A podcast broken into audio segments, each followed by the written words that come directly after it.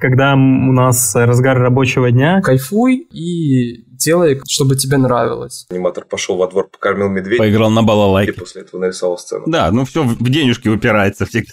Ксюша, ломай, давай, фигач. Нет, Ксения, нам, нам нельзя говорить другое мнение, ни в коем случае. Нет. Я хотела сказать, что у меня просто на места сейчас только что все встало. А у вас сейчас снег лежит на улице? А вы видели, как выглядит мечталет? Да, конечно.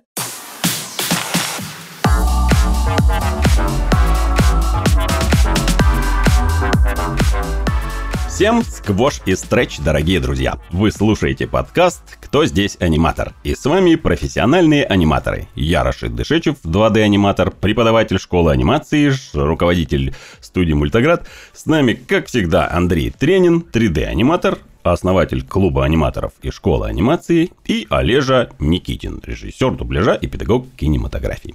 Партнер подкаста animationschool.ru. В этом подкасте мы изучаем рынок анимации, следим за трендами, приглашаем специалистов из нашей индустрии, и сегодня у нас на подкасте представители относительно молодой студии, которая, кстати, в 23 году отмечает свой пятилетний юбилей.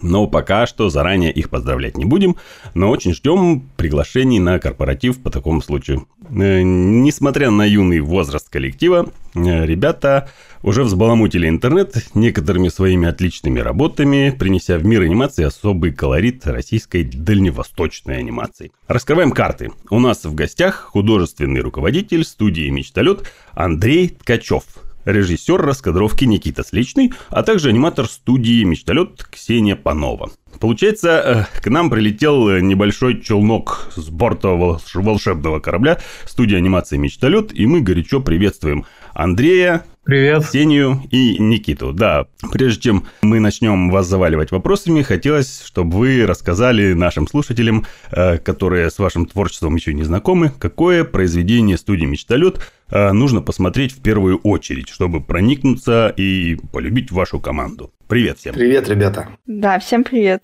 Привет еще раз. Мне кажется, чтобы познакомиться с, со студией «Мечталет», нужно посмотреть мультфильм про Хабаровский край. Хабаровский край начало он называется, можно по такому запросу найти его в сети. Мне кажется, что этот мультфильм хорошо отражает дух нашей студии и, в принципе, дальневосточный вайб. Мы обязательно прицепим ссылочку э, в описании. Хабаровский край начала, как, то есть как Бэтмен начало, только Хабаровский край Да, начало. да, да. В принципе, можно заценить все наши проекты, не только про Хабаровск, а также спина к спине. А еще посмотреть тизер мультфильма, над которым мы сейчас работаем. Он называется «Невельской». И это все можно найти на вашем сайте или соцсетях. Можно рекламироваться, пожалуйста, вперед, рассказывайте про себя. На нашем YouTube-канале скорее это можно найти. Он так и называется «Мечталет», можно прям набрать. И там будут работы, которые мы перечислили. Единственное, «Спина к спине» мы выкладываем на отдельном YouTube-канале. Вот, там выложены серии первого сезона, и их тоже можно посмотреть. Сезона? А в сезоне сколько серий? В сезоне сейчас у нас в первом 26 серий, и в данный момент мы заканчиваем а, работу над вторым сезоном. Он тоже состоит из 26 серий. Мы уже на финишной прямой,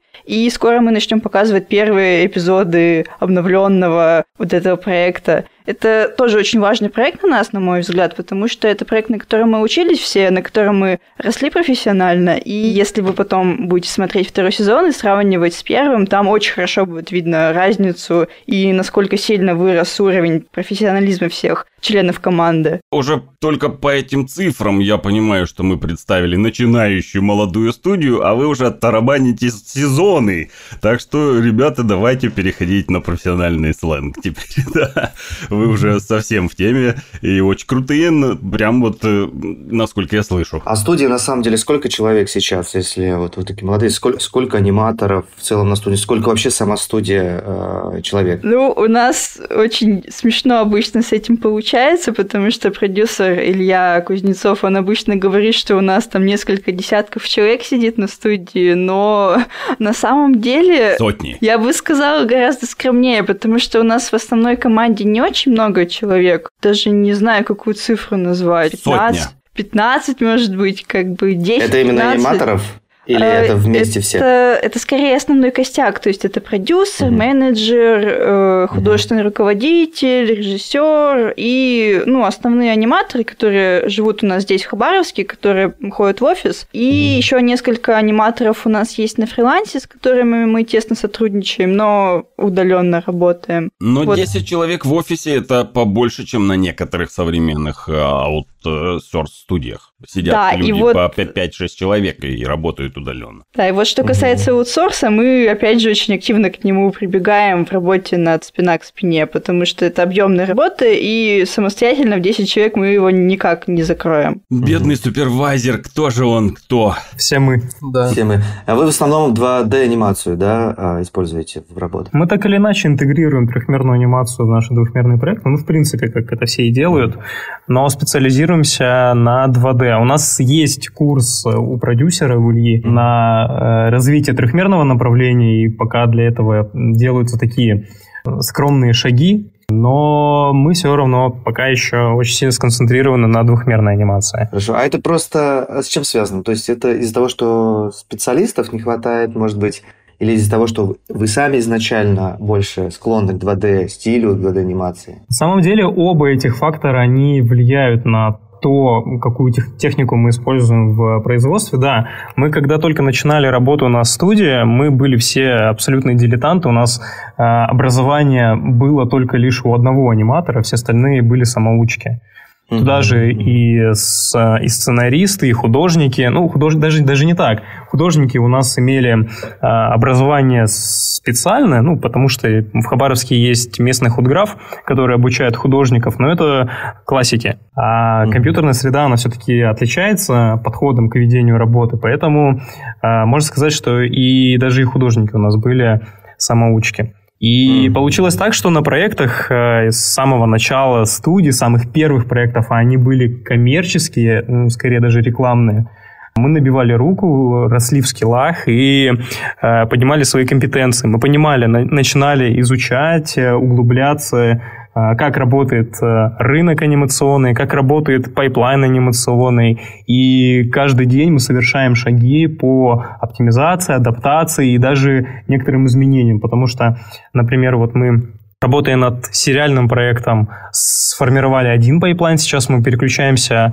с командой на полный метр. Понятное дело, что там абсолютно другой пайплайн, и вот мы снова погружаемся в, в это состояние, в состояние поиска, в состояние изучения, э, проб и ошибок. Я думаю, что тот опыт, который у нас сейчас есть, он нам поможет избегать э, тех ошибок, которые мы допускали на ранних этапах, и все же по-свойски, наверное, начать э, производство уже и полного метра. А для полного метра мощностей студии достаточно, потому что одно дело сериалы делать, ну, то есть, я так понял, команда там 15-20, там, ну, ладно, максимум, наверное, 30, да, а человек для полного метра, мне кажется, нужно как минимум сотню, наверное, не. Ну, мы это понимаем, и вообще по плану у нас выпустить э, этот самый полный метр про Невельского в конце 2024 года. А, В этом мы стараемся сейчас вообще где только можно найти людей, которые потом в будущем с нами будут работать. И Мгм. кроме того, Илья, он очень сильно наводит э, разные связи в Москве с другими студиями. Он очень много общается с Борисом Машковцем, который директор Союза Мгм. мультфильма. И, собственно, ну, просит у него какого-то совета профессионального, как нам лучше организовать производство. Может быть, какими-нибудь э, Мощностями? мощностями, да, сможет Союз мультфильм с нами поделиться, каких-то своих людей подключить к нам на производство, потому что в одного, я имею в виду, вот на- для нас, как е- Мгм. единицы, как студии, это будет ну, непод- неподъемный объем работы. Нам нужно будет очень тесно сотрудничать с другими студиями, я думаю. Мы сейчас э, очень такие дружественные ребята, очень веселые, поэтому мы активно даем какие-то запросы другим э, работникам индустрии, э, кто заинтересован, чтобы нарастить немного нашу команду для того, чтобы производить э, наш полный метр. Ну, мы, в принципе, как школа анимации, тоже производим кадры для индустрии. И в этом смысле мы тоже можем посотрудничать. Вы можете посмотреть портфолио наших студентов по 2D-анимации. Если интересно, есть и по 3D. И, может быть, мы сможем как-то с вами посотрудничать в плане трудоустройства например, на вашу студию, на ваш проект, наши студенты. Супер. Ну, у нас э, есть теперь, получается, контакт. Мы э, обязательно свяжемся поговорим с продюсером, с вами, и я думаю, может быть, что-нибудь из этого получится. Будем очень рады. Да. Я в таком восторге, как у нас эти интеграции происходят рекламные, которые эфир подряд, они просто импровизационно получаются. Мы их не готовили. Мы просто супер профессионалы. На правах рекламы хочется сказать тогда немножечко о проекте. Может быть, кто-то из слушателей заинтересуется и напишет нам на почту или ВКонтакте вообще без проблем. Мы открыты к предложениям по сотрудничеству. Невельской – это проект, который вдохновлялся, ну, который был вдохновлен стилистикой аниме, потому что мы считаем, что это одна из наших э, дальневосточных особенностей – у вас именно Япония тига... рядом, я вижу. Да, у нас, у нас бли, близко страны Азии, поэтому мы считаем, что их культура массовая имеет большое влияние на нас. Поэтому мы таким образом, э, ну, в общем, транслируем эту эстетику и в своих проектах. Это можно увидеть и как раз-таки и в «Спина к спине», и в других проектах студии коммерческих, и в том числе вот проект, о котором мы сейчас говорим, он не исключение. Поэтому если кто-то из слушателей хочет, э, может, э, знает, любит, пожалуйста, пишите. По этой логике на нас должна влиять Турция со своими мега-сериалами. Вообще, мне кажется, это мы повлияли на Турцию со своими мега-сериалами. А я посмотрел на это и такие, нет, мы так снимать не будем, ребят, вы что? У нас, у нас великолепный век будет. Да, ну, аниме-последователей очень много. И насколько мы можем гордиться, наш э, Дима Шрамко открыл студию в Японии, так что вы там рядышком, и вполне возможно, что произойдет какая-то синергия. И у аниме очень много поклонников, так что у вас э, большое будущее, я могу сказать. Аниме в России, в мире, ладно бы только в России, но и в мире, и ладно бы только в мире, но и в России, уже не новость. И, в общем-то, аниме, как мне кажется, да, она становится каким-то довольно обычным жанром, э, с которым, ну, он не вызывает уже никакого вау-эффекта. Он с нами вообще существует уже, да, вот после падения железного занавеса огромным потоком сразу полились различные японские сериалы. Клянусь и поддержу, знаешь, э, что? Э, например, Disney Style тоже, да, многие годами копировали, учились копировать Disney, научились, и многие стали похожи на, по крайней мере, персонажами, да, но сейчас э, превалирует такая тенденция среди стилистик разных студий, это гибридизация стилей. То есть берется DC, берется Disney, скрещивается, получается новый стиль. И также то же самое, скорее всего, делает студия Мечталет, берет аниме, берет какую-то русскую почву, да, все это скрещивается, и чистого аниме там нету. Я Вы так. абсолютно правы, да, мы не делаем стопроцентно анимешную картинку, потому что мы понимаем, что нам необходимо делать что-то свое. Мы мост между Европой и Азией, и мы э, переосмысляем э, стиль и тот, и, и по, по обе стороны, и слева, и справа, и делаем что-то свое. В этом плане, э, да, вы правы, стилистика не прям анимешная. Ну и плюс, как, э, можно сказать, что у нас, в принципе, э, мы не, мы не представители Японии, Кореи, Китая, поэтому мы не сможем передать своей анимации именно этот менталитет, эту, этот дух, потому что мы все-таки живем в России, и э, мы скорее будем на свой лад это показывать, вдохновившись идеями, и при этом мы также интегрируем культуру коренных народов нашей территории. Поэтому это не прям аниме, которое предполагают должно быть. Это уже что-то другое, преобразованное нашей студией предмет искусства, будем так говорить. Ну и кроме того, аниме это же ну, не только стилистика именно визуальная, это еще и определенные способы лимитации анимации, которые, опять же, можно использовать для того, чтобы где-то упростить себе работу.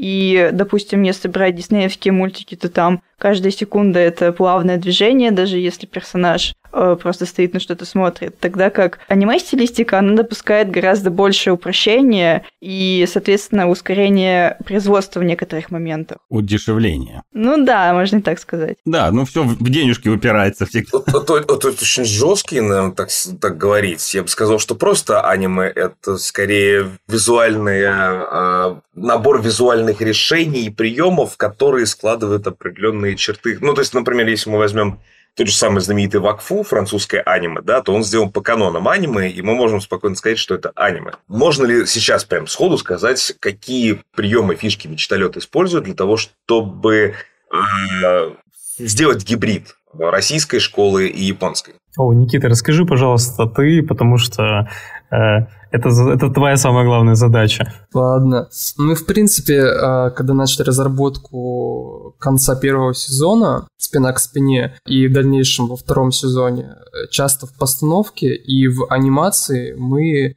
опираемся на э, фильмы, на изобразительное искусство других стран, создавая определенный такой микс. Большая часть, конечно, мы опираемся на китайскую анимацию и японскую анимацию, и, следовательно, мы интересуемся нарративом, крупностями. Ну, к примеру, вот сейчас стоит задача нарисовать э, Ивана в лаптях, э, в косоворотке и девушку в кокошнике э, с коромыслом и с ведрами.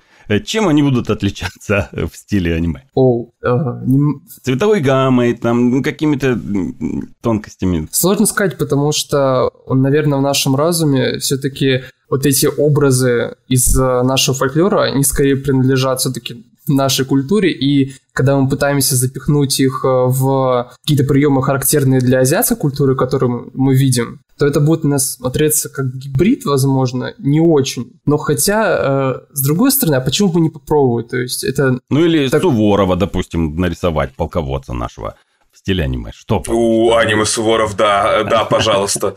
Вопрос как будто бы звучит для меня следующим образом. А, сыграйте ноту ми зеленым цветом. Ну, ну то есть, нет, ну, нет, стоп, стоп, ты, стоп, ты... подождите.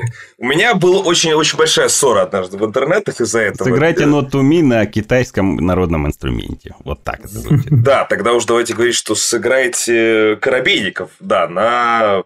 Что там, на этом, как он называется, елки-палки, на кото да, вот на этом знаменитом э, японском струнном щипковом инструменте. Потому что, ну, в принципе-то, естественно, что мы можем это себе представить. Просто вот здесь как раз вопрос, где, где проходит межа между гибридом и в чем-то сделанном в какой-то стилистике. То есть э, русского Ивана, бородатого, голубоглазого с его женщиной Машей в кокошнике в аниме стиле представить легко, и Сворова тоже в стиле аниме представить легко. Ну, посмотрите на все сериалы, которые вот, а, используют исторических личностей. Без вопросов. Да. Я, я, сказал... я, не спорю, я не спорю о том, что можно представить. Просто можно представить, это уже будет какой-то визуальный образ. Но зачем же его объяснять на словах, когда можно нарисовать и показать? В чем гибридность как раз? Вот когда, в какой момент появляется гибрид русской стилистики и... Ну, ладно, не русской, да, видимо, мы говорим европейской стилистики. Или, или мы выделяемся как русской. Вопрос, а нужен ли этот гибрид?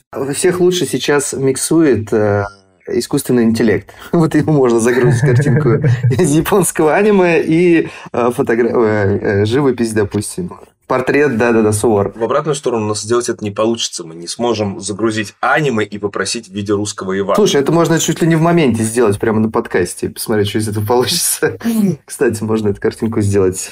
Новость недавно, недавно была, то не знаю, это правда или нет, что Netflix э, показал в каком-то своем сериале э, нижегородца в виде афроамериканца. Вот это микс так микс. Для нас это вообще неожиданно. Ну, в этом, кстати, ничего такого особенного нету. На самом деле, исторически торговцы торговцев очень много было. Он же не, не коренной. Ладно, так, давайте не, не говорить про Netflix. Мне кажется, мы, мы так зло можем навлечь на себя. Мер, страшные духи какие-то, коррупции будут залезать в наш подкаст. Отходим от темы. Уходим от темы, да. Да, Я понимаю, что сейчас можно э, сказать нашим уважаемым слушателям, что просто посмотрите замечательный трейлер, великолепная работа Невельской. Мы как только все увидели вот в команде подкаста, мы тут же все полюбили «Мечтарет» сразу же. Но э, есть ли какое-то, может быть, терминологическое, философское, может быть, одна хлесткая фраза, которая дает понять сразу, как, по какому принципу мечталет миксует русскую школу и аниме-школу. Честно говоря, мы никогда не пытались это дело оформить в какую-то четко сформулированную вербальную структуру. Мы просто визуально, когда разрабатываем концепты, мы видим, а, здесь оно работает, то есть оно здесь ну, получилось или не получилось. А как, э, какие, ну, а передать словами, как необходимо таким образом Э, извернуться и сделать изображение на, на грани того самого симбиоза, э, ну, я затрудняюсь, как ответить. Просто... Я здесь согласен, кстати. Очень ага. сложно объяснить э, визуал словами. Это вряд ли получится даже одним, одним-двумя словами объяснить, как, как можно описать какой-то либо стиль.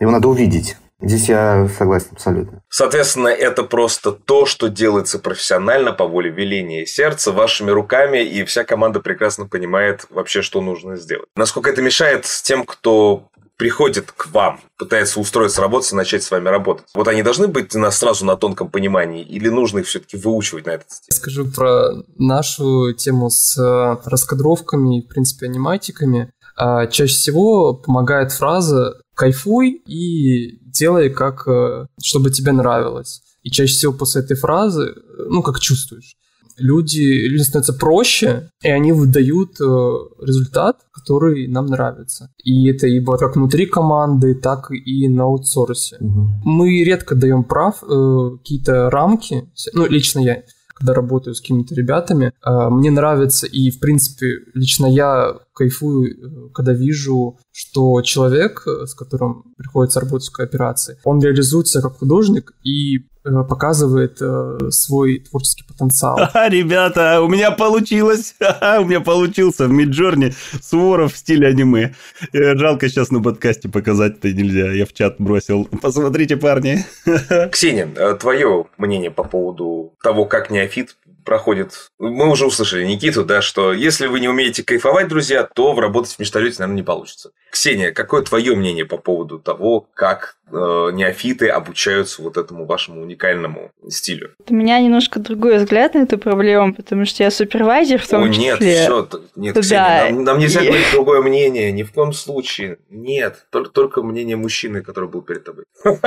И это шутка, это шутка, чего? Ксюша, конечно. Ксюша, ломай давай, фигач. Если, хотела... если это не вырежете вы, это из подкаста, то вырежут за вас. Я просто хотела сказать, что супервайзер это, как правило, очень циничный человек, через которого очень много разного всего проходит, и ему нужно как бы с этим справляться. И поэтому допустим, если брать спина к спине, над ним мы столкнулись в ходе работы над вторым сезоном, то, что наш стиль оказался гораздо сложнее, чем мы предполагали изначально. И поэтому не каждый аниматор, даже с каким-то опытом, может попасть сходу в этот стиль. И, и даже mm-hmm. со временем начать в него попадать. Поэтому в том числе это очень важная работа с приходящими сотрудниками, направить их постепенно, со временем, чтобы они начали чувствовать и видеть эту стилистику, потому что те ребята, которые уже давно с нами работают, аниматоры там, или вот Никита, мы как бы уже чувствуем это все, то, о чем мы говорим, как бы. Для нас нет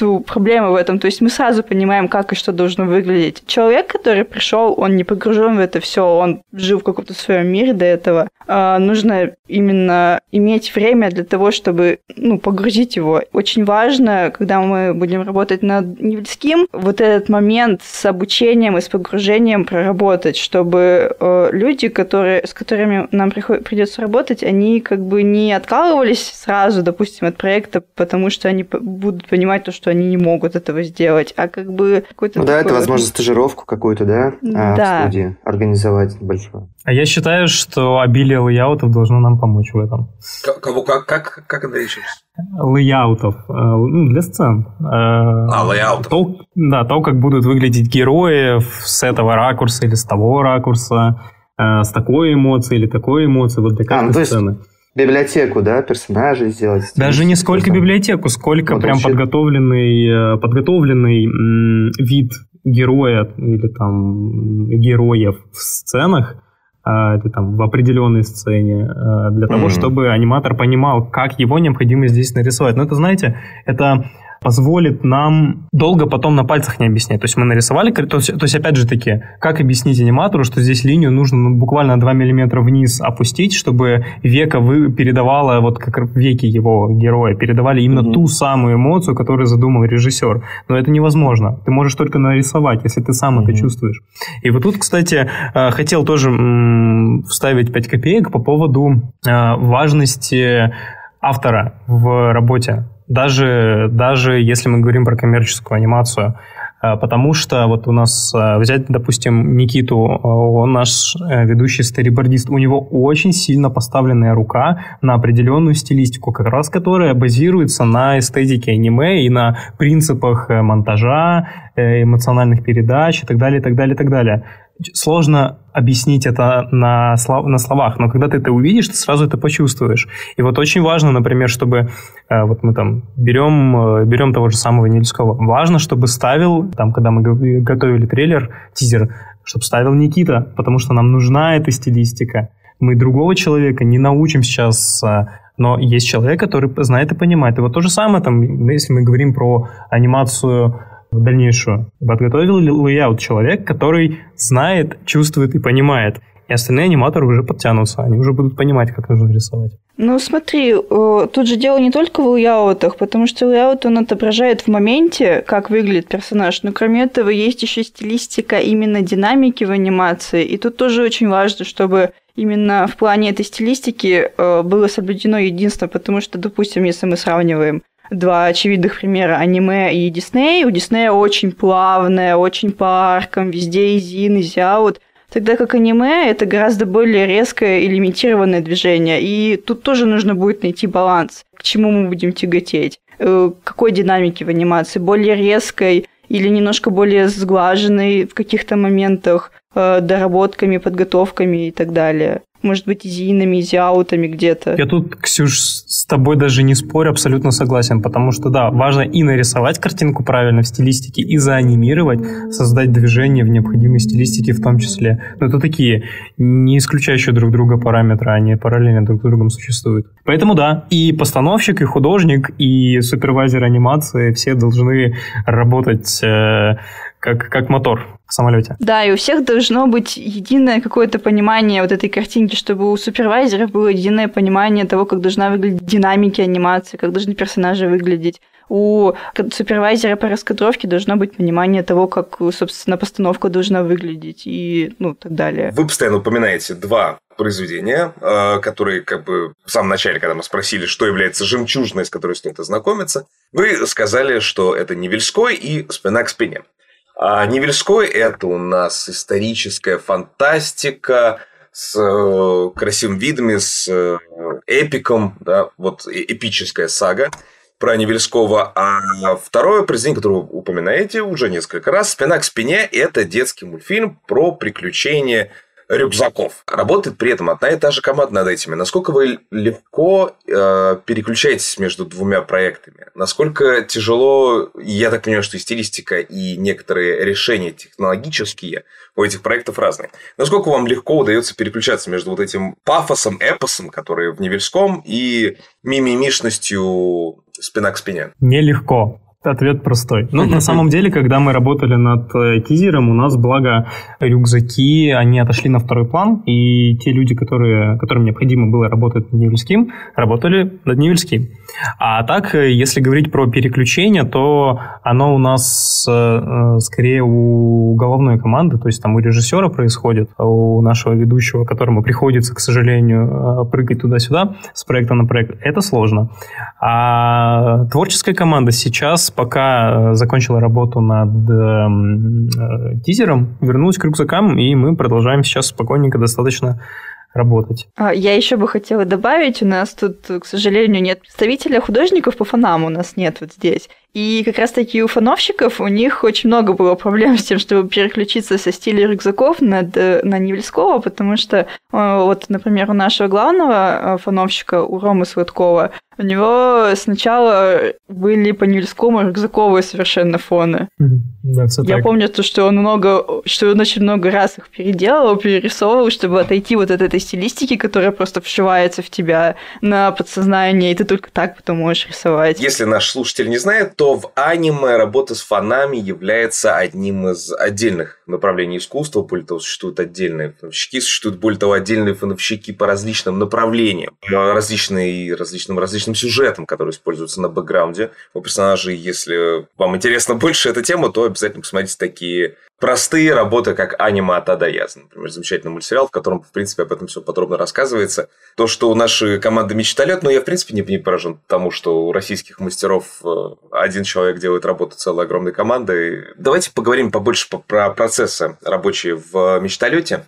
Залезем в движок мечталета, пороемся в его электрике, в начинке, в топливных клапанов. А вы видели, как выглядит мечталет? Заставки, да, вы имеете в виду? Да-да-да. Э, мечталет – это такой летательный аппарат, который сделан, из чего пришлось. И не кривя душой, работает он приблизительно вот так же, чудом каким-то. Потому что, ну, если там даже немножечко в историю э, вдастся, студия была сформирована в том месте, в котором не было для этого абсолютно никаких предпосылок. То есть э, не было никакого кадрового состава, были только лишь одни энтузиасты, не было ни школы э, анимационной, то есть все это было с, просто как будто бы чудом произошло.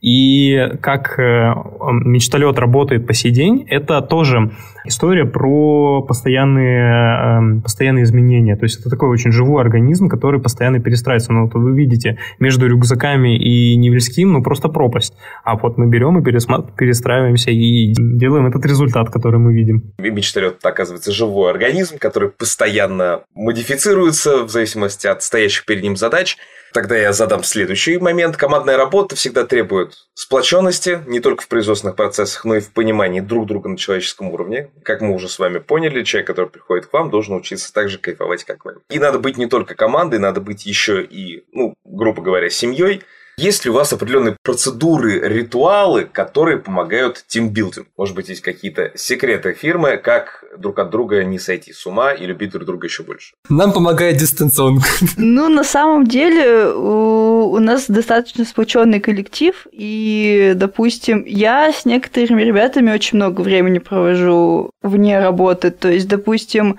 а с текущим режиссером, которым мы работаем на данный момент уже сколько, больше года, да, я была знакома еще до Глеб того... Павленко. Да, с Глебом. Я была знакома еще до того, как он устроился на студию. Нас познакомил наш главный фановщик Рома Сладков. За пару лет до этого мы все вместе ходили к Глебу играть в ДНД. Вот. И как бы Рома сейчас уехал, к сожалению, на некоторое время он сейчас живет за границей, и поэтому с Ромой я не могу больше проводить времени, как раньше, но с Глебом мы все еще там по выходным что-нибудь делаем иногда. Или... Мы на обедах э, играем в Just Dance, э, перекидываемся в дурака, э, играем в лесенку на отжимания, и э, все это происходит у нас вот как-то вот как Я про удаленщиков. Мы же про удаленщиков. А удаленщики, а удаленщики, ну вы, удаленщики сами себя развлекают.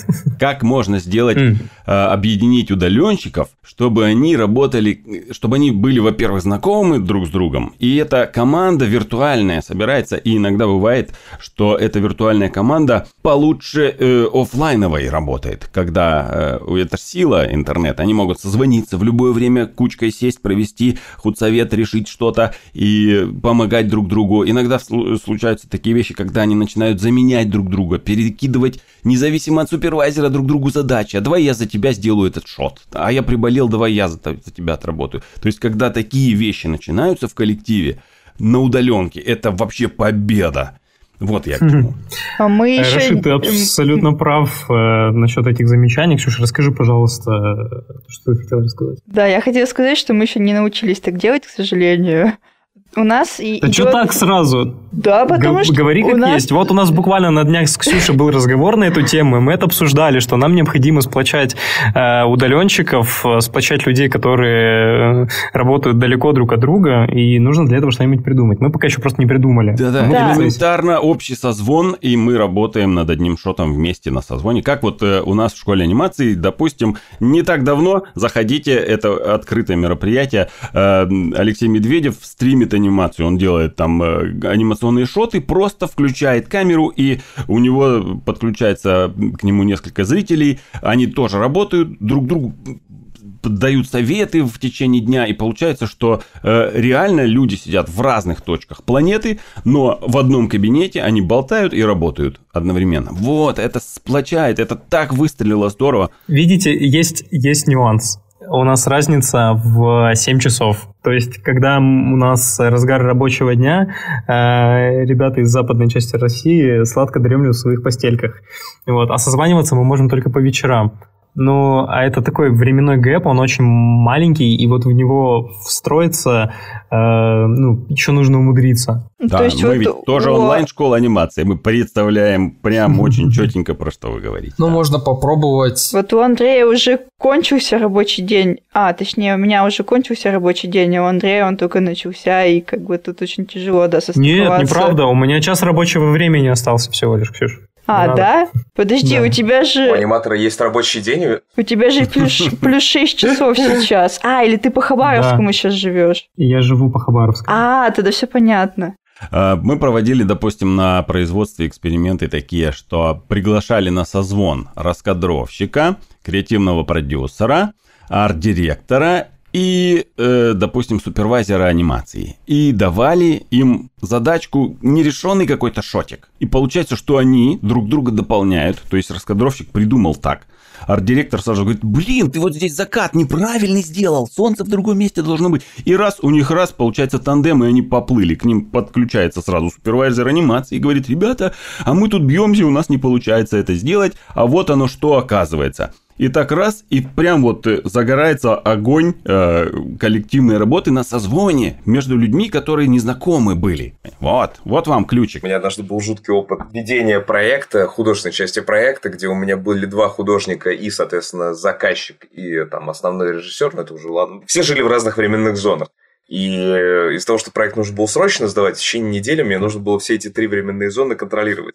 Я ну, приучил себя спать ровно вот между созвонами с людьми и решениями задач. То есть, как только задача решена с одним из художников, я Ты засыпал. поспать на час, на полтора, да. Но тогда я мог себе позволить такое. Я был очень молод и горячий, я мог контролировать свой мозг и усталость. В результате спрашивали меня, ты вообще точно спишь? Потому что, судя по общему чату, тогда еще эти были жуткие чаты в скайпе, ты отвечаешь как бы всегда нон-стоп. То есть, когда с тобой не зайди на... не выйди на связь, ты все время ответишь. А во-вторых, я хотел сказать, что вообще сейчас для это даже не столько к мечталету, сколько вообще к нашим слушателям, у кого есть проблема вот этого географического а, географической разрозненности, а также удаленности работы и в связи с этим тимбилдинга постоянного, вообще интернет сейчас предлагает достаточно большой набор различных решений, что можно сделать в качестве тимбилдинга в виртуальном э, формате. Я просто какое-то время еще проработал на контору, которая занималась, например, различными там созданиями игр, тимбилдинговых решений, э, какого-то вот этого вот. Я все пытаюсь найти синоним слова тимбилдинг, понимаешь, у меня нет синонима слова тимбилдинг, почему-то Команда образования.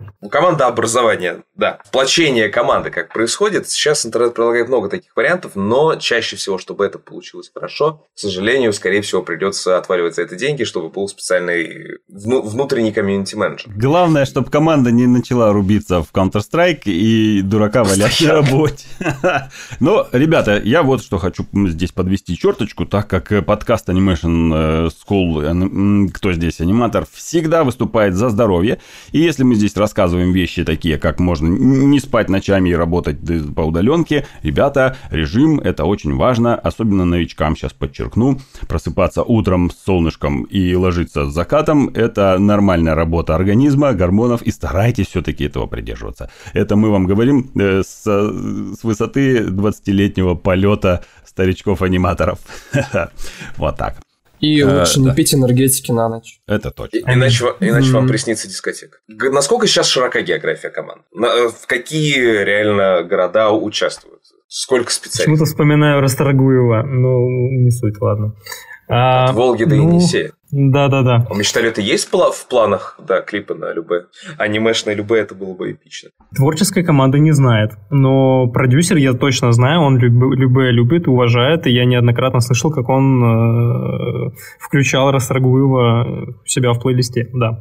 Поэтому все возможно, как э, слоган нашей студии, все возможно. Так насколько широка география команды? Основная команда, как мы уже тут говорили, сосредоточена в Хабаровске. А Наш э, специалист по композу живет в Комсомольске, один аниматор у нас живет в Находке, еще фановщик тоже живет в Находке, периодически приезжает в Хабаровск на учебу. И в основном ребята, я бы сказала, с Москвы фрилансеры. Вот. Ну, и точечно из каких-то других городов. Со временем мечталет будет, видимо, той командой, про которую будут говорить, что вот аниматор пошел во двор, покормил медведя, после этого нарисовал сцену. Поиграл на балалайке. Да, на балалайке поиграл.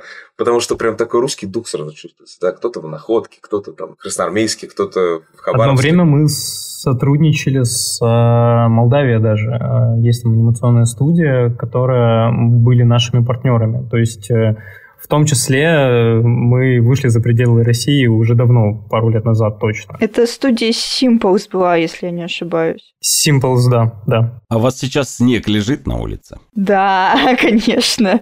Здорово. У нас нет. А как много наших коллег э, и российских аниматоров сейчас работают с Азией? То есть занимаются такой же задачей, как и вы, и насколько вообще заинтересован азиатский рынок в российском продакшене? Потому что насколько российский рынок заинтересован в азиатском продакшене, оно как бы нам здесь видно, в принципе.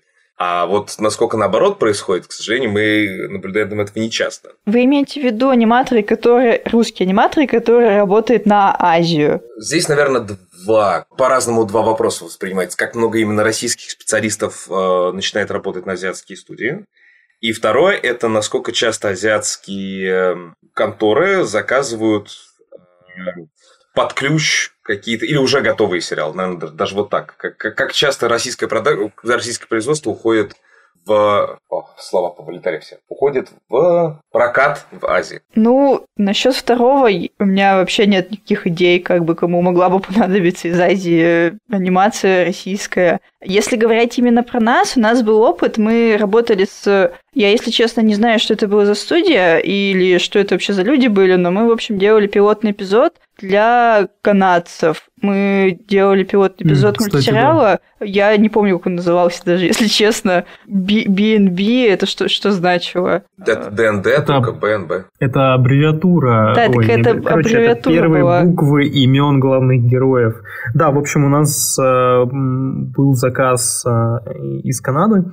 Я не помню, что это были за люди, но, в общем, они хотели сделать пилотный эпизод своего своего проекта, они к нам обратились, и мы вот, в общем, им закрывали, э, закрывали анимацию. А если говорить э, про самый первый вопрос, который вы задавали насчет э, точечных аниматоров, я лично ну, знаю Евакоя и Пич. Пич, по-моему, зовут. Это аниматоры, которые работают, собственно, с японскими студиями, делают Сакугу, а с Евакоем я даже... У меня получилось немножко лично общаться. И я еще немножко работала с Рикани, это тоже студия. Ну, сама Рикани это, собственно, девушка-аниматор. И студия одноименная, которая занимается тоже производством контента в стиле аниме, и они тоже очень много всего интересного делают. Рика, недорогие слушатели, это та замечательная девушка, которая придумала аниме-маскота Сбербанка, например, и которая вроде как дала согласие на поучаствовать в нашем подкасте в каких-то следующих эфирах, поэтому, да, они мы еще с вами отдельно тоже обязательно поговорим. Безусловно, есть э, запрос на российское производство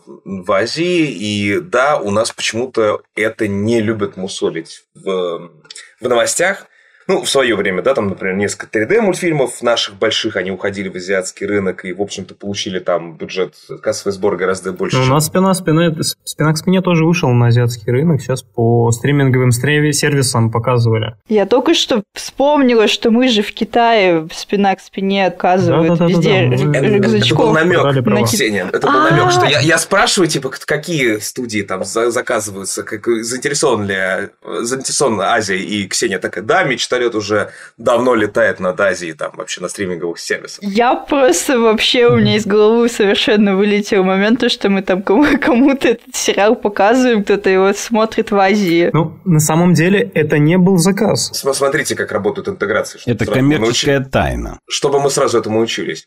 А как правильно аниматору научиться делать рекламные интеграции? Рашид, где об этом можно услышать, где об этом расскажут, обязательно и всему научат. А как еще раз аним, аниматору? Ты все, ты все запорол, ладно. А. Сейчас должна была интеграция. Должна быть интеграция. Да, должна была быть интеграция Animation School, что всему научат на Animation School. Ну ладно. А, да я тут на фоне, ребята, генерирую, сижу в аниме стайл наших полководцев, и это получается шикарно. Мы обязательно приложим ссылочку ссылочку в конце подкаста, чтобы наши слушатели посмотрели, как это происходит интересно. И проголосовали, какой лучше. Да.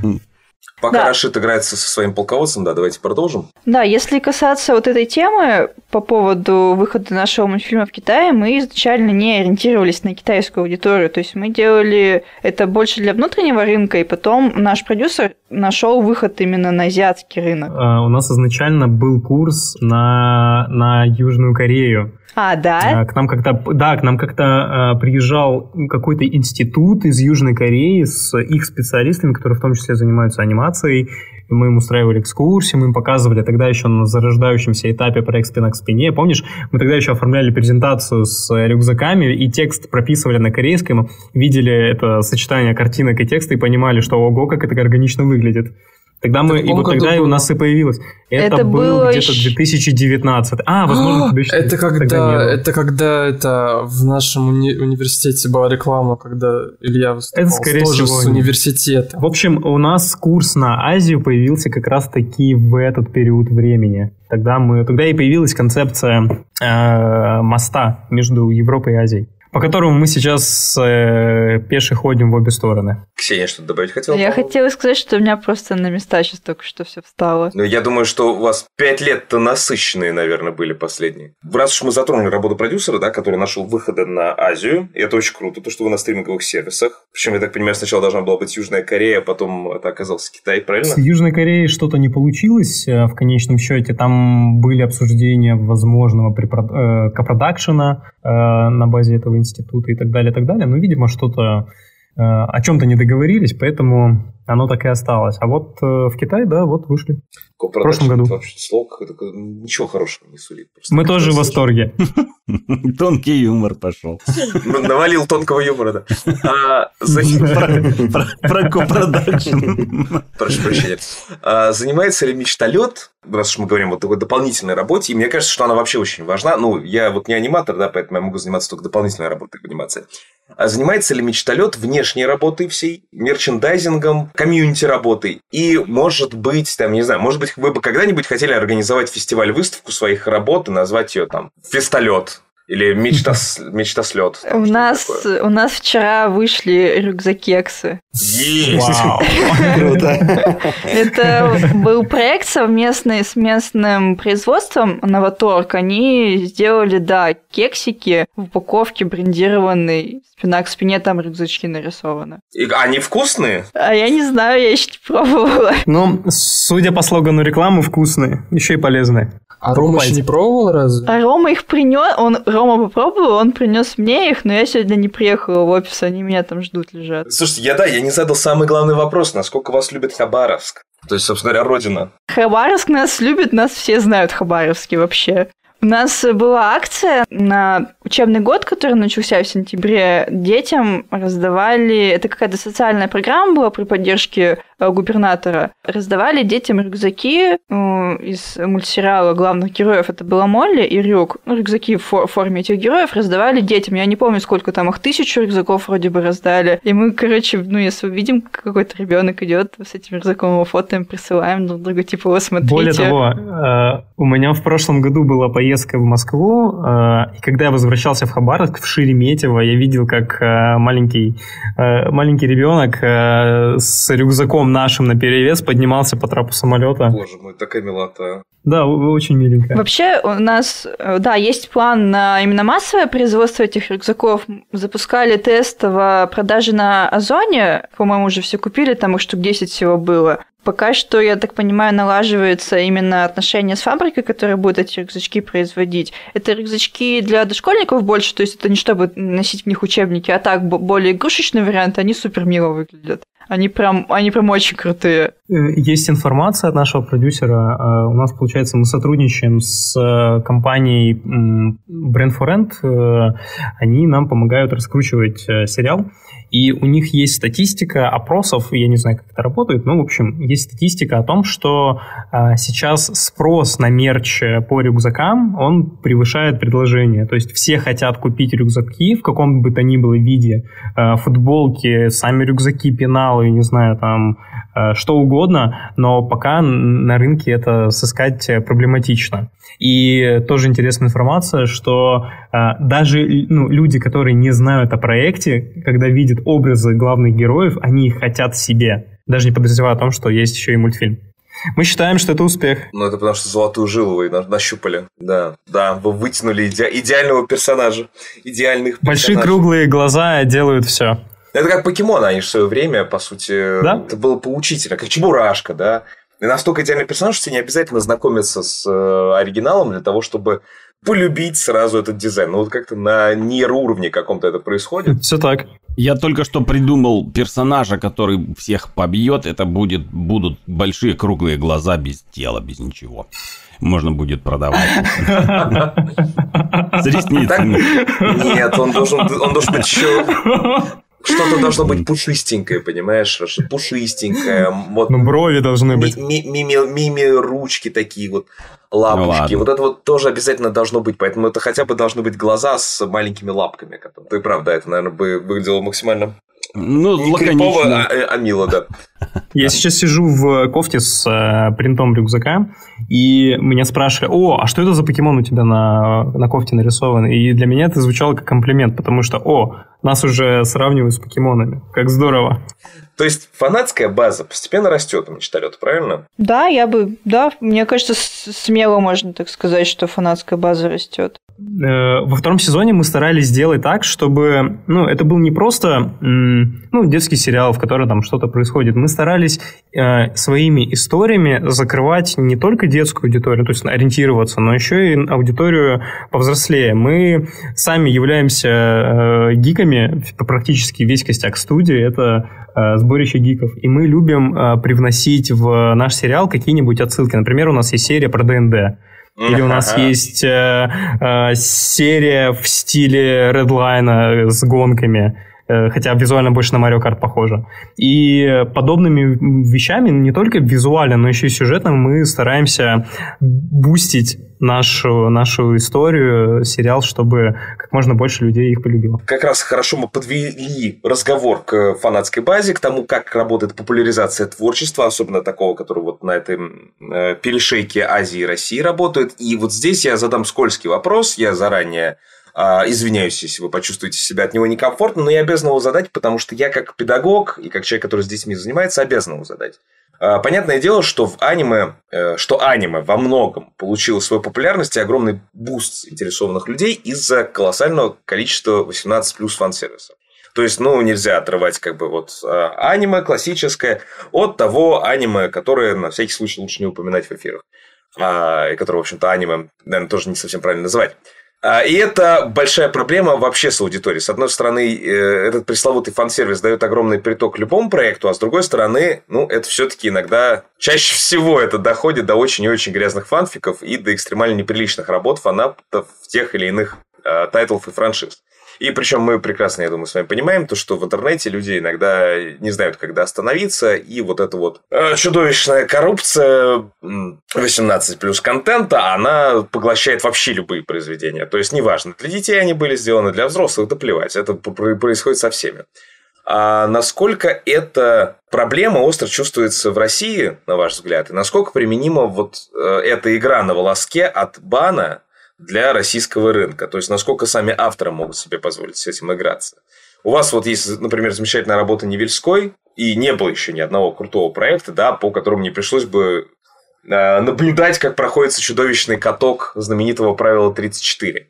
Насколько вы беспокоитесь о чистоплотности, целомудренности ваших последователей и фанатского комьюнити? То есть, я искренне надеюсь, то, что это никогда... Я желаю вам, чтобы никогда, ни в коем случае интернет не, не опошлил э, спина к спине. Но с Невельским это... Понятное дело, что это уже повз- повзрослее контент, и там такие вещи еще, скорее всего, могут чаще произойти. Насколько вы, вот, вы беспокоитесь о чистоплотности вашего фан-комьюнити? А могу сказать, что в принципе у нас у самих в студии есть э, своя стена, на которую мы реализуем такой фанатский контент, различные добавляем персонажам образы, э, в разные костюмы из видеоигр, из мультфильмов.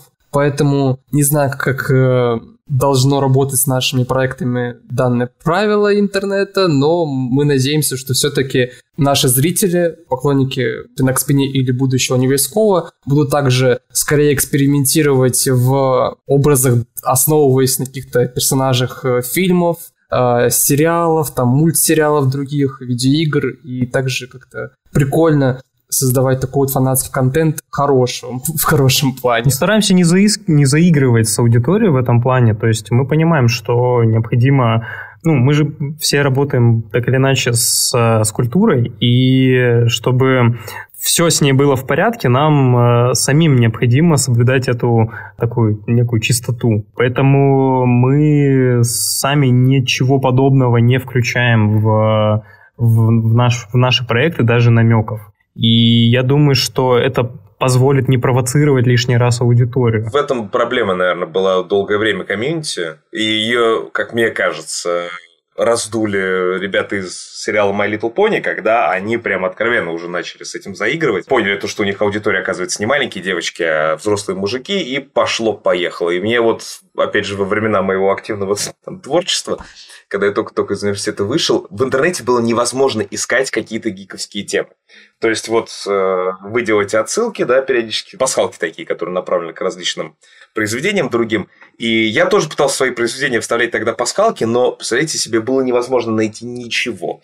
Все было засеяно просто My Little Pony. Они были повсюду, в максимально отвратительном, просто кошмарных решениях фанатов. И, конечно, это, наверное, такая обратная сторона медали. То есть, если ты становишься знаменитым певцом, то учти, что в желтой прессе про тебя будут писать гадости. Если ты делаешь э, знаменитый мультфильм, то будь готов то, что в интернете может пойти что-то явно не так. Особенно, когда вы делаете что-то близкое к аниме стилистике. Это там вообще, мне кажется, закон не Ну, на самом деле в интернете уже есть достаточно много фанарта по рюкзакам. Из того, что я видела, это в основном дети рисуют очень милые всякие рисунки, кто-то из пластилина лепит рюкзачков. И еще оказалось открытием, что на YouTube очень много нарезок э, с рюкзачками, то есть там э, дети э, режут какие-то смешные видео из серии, какие-то песенки подставляют. И на самом деле это очень приятно, когда ты видишь то, что контент, который ну, ориентирован на определенную аудиторию, находит отклик у этой аудитории, и они какую-то, опять же, какой-то контент выкладывают в интернет и формируют фан-базу определенную. Они раскручивают этот ротор сам, самостоятельно. Это да, это здорово, когда происходит. Вы помните этот момент, когда вы впервые увидели фанарт какой-то по, по своим работам, и какие эмоции вы испытали? Ой, есть, есть история про это. А, Давай. Первый фанарт э, про рюкзаков был еще до того, как э, проект вышел в свет, даже пилотный эпизод. На студию пришла дочка нашего продюсера, и она э, оккупировала, значит, стол, взяла фломастер и давай рисовать рюкзаков. Она видела образы визуально, и ну, просто решила их повторить на листе бумаги. И тогда у нас даже еще не были устаканены имена главных героев. И, в общем, она нарисовала синий рюкзачок с очками, и, и подписала, о, его будут звать Ботя. И с этого момента мы взяли это имя официально для этого героя, и оно ему подходит как э, нельзя, как, гораздо лучше, чем то имя, которое мы придумывали до этого. И вообще должны были звать Эл, решили отказаться от этого имени, потому что, ну, блин, Ботя гораздо круче. То есть это фанарт, который стал в результате канона? Да, да, у нас э, есть... Э, Э, у нас есть фанат, который нас настоятельно под каждым видео, пока еще были доступны комментарии, просил включить героя рюкзака в мультсериал, и вот во втором сезоне, там парарам-пам-пам, э, он появится в одном из эпизодов, пока не будем говорить в каком. Да, но только мне кажется, этот фанат не сможет узнать, что это именно его рюкзак, что это именно он его придумал, потому что его там, по-моему, не называют по имени никак в этой серии. Или называют? Мы отметим. Нет, не называют. Собственный дизайн не узнает? Что? Саня, он писал истории про то, какие приключения он бы хотел э, видеть про рюкзачков с участием этого персонажа, и потом просто я, в какой-то момент я нарисовала этого персонажа, потому что меня очень сильно впечатлили эти истории. Это такой очень крутой рюкзак э, приключения. Такой мушкетер. Да, типа того. И да, вот как раз серию про мы не будем говорить, да, в какую серию мы его включили? Нет. Тогда не, не, не, не говорим тогда. Пускай ищет. Я вброшу такую вещь от себя. Задумались вы, слышали ли вы про одно из самых интересных произведений в российской литературе? Это произведение, посвященное как раз альтернативной истории, где Россия и Азия и территориально, и политически, и культурно слилась вот в единое государство, в Вардрусь, и существует теперь в качестве вот такой единой большой русско-китайской колоссальной мега-страны, в которой буддизм, христианство, различные другие там течения, архитектура, все это переплетено в единый вот то, что авторы назвали «Азиатская симфония». Э, Хольм Ван Зайчик и его серия детективных романов. Слышали ли вы про это? И если не слышали, то сейчас, услышав, стало ли вам интересно с этим ознакомиться и, может быть, как раз экранизировать вот эту вот альтернативную историю в виде супер взрослого хардкорного такого аниме 18+. Можно еще раз название? Хольм Ван Зайчик называется автор. И его серия книг Азиатская симфония. Я не слышал до этого про это произведение. Но мне кажется, наверное, стоило бы с ним познакомиться, коль мы будем идти по похожему пути в работе над Невельским. Вообще, какой, что дальше у вас после Невельского? Какие-то уже планы на работу есть или пока что страшно даже да, представить? Да, мы сейчас, мы сейчас э, разрабатываем э, проект для подростковой аудитории. Он называется «Зверомикс». Это мультфильм про утконоса, который попадает э, на необитаемый остров, на котором все животные перемешаны. То есть там э, лягушка, лягушка-гусь, лягусь, пчелось, хомяу, хомяк, э, кошка и так далее. И, в общем, э, будучи терзаемым э, сомнениями, мол, типа, а кто я есть в этой жизни, малыш утконос э, оказывается в среде, где, ну, реально свои его приключения с этими ребятами на острове, на котором помимо животных перемешано и вообще все. Там дома лейки, дома автомобили, э, насопады, водопады и так далее, и так далее. Что-то на ковчеге пошло не так, да? Э, типа того. Сегодня очень был смешной, интересный, новый какой-то выпуск, и на этом мы, видимо, его завершим. На этой ноте я подытожу, что сегодня у нас в гостях были художественный руководитель студии «Мечталет» Андрей Ткачев, режиссер раскадровки Никита Сличный, а также аниматор студии «Мечталет» Ксения Панова. Спасибо вам э, за интересную беседу с юморком, с какими-то открытиями даже для нас и для вас, наверное. А сегодня с вами были Андрей Тренин, Олежа Никитин и Рашид Дышечев. Напоминаю, что наш партнер онлайн-школы анимации animationschool.ru с нашими шикарными э, интеграциями в подкаст. Подписывайтесь на наш э, YouTube канал, на канал Animation School и на канал Яндекс.Дзен Мультоград, где я учу рисовать простые рисунки.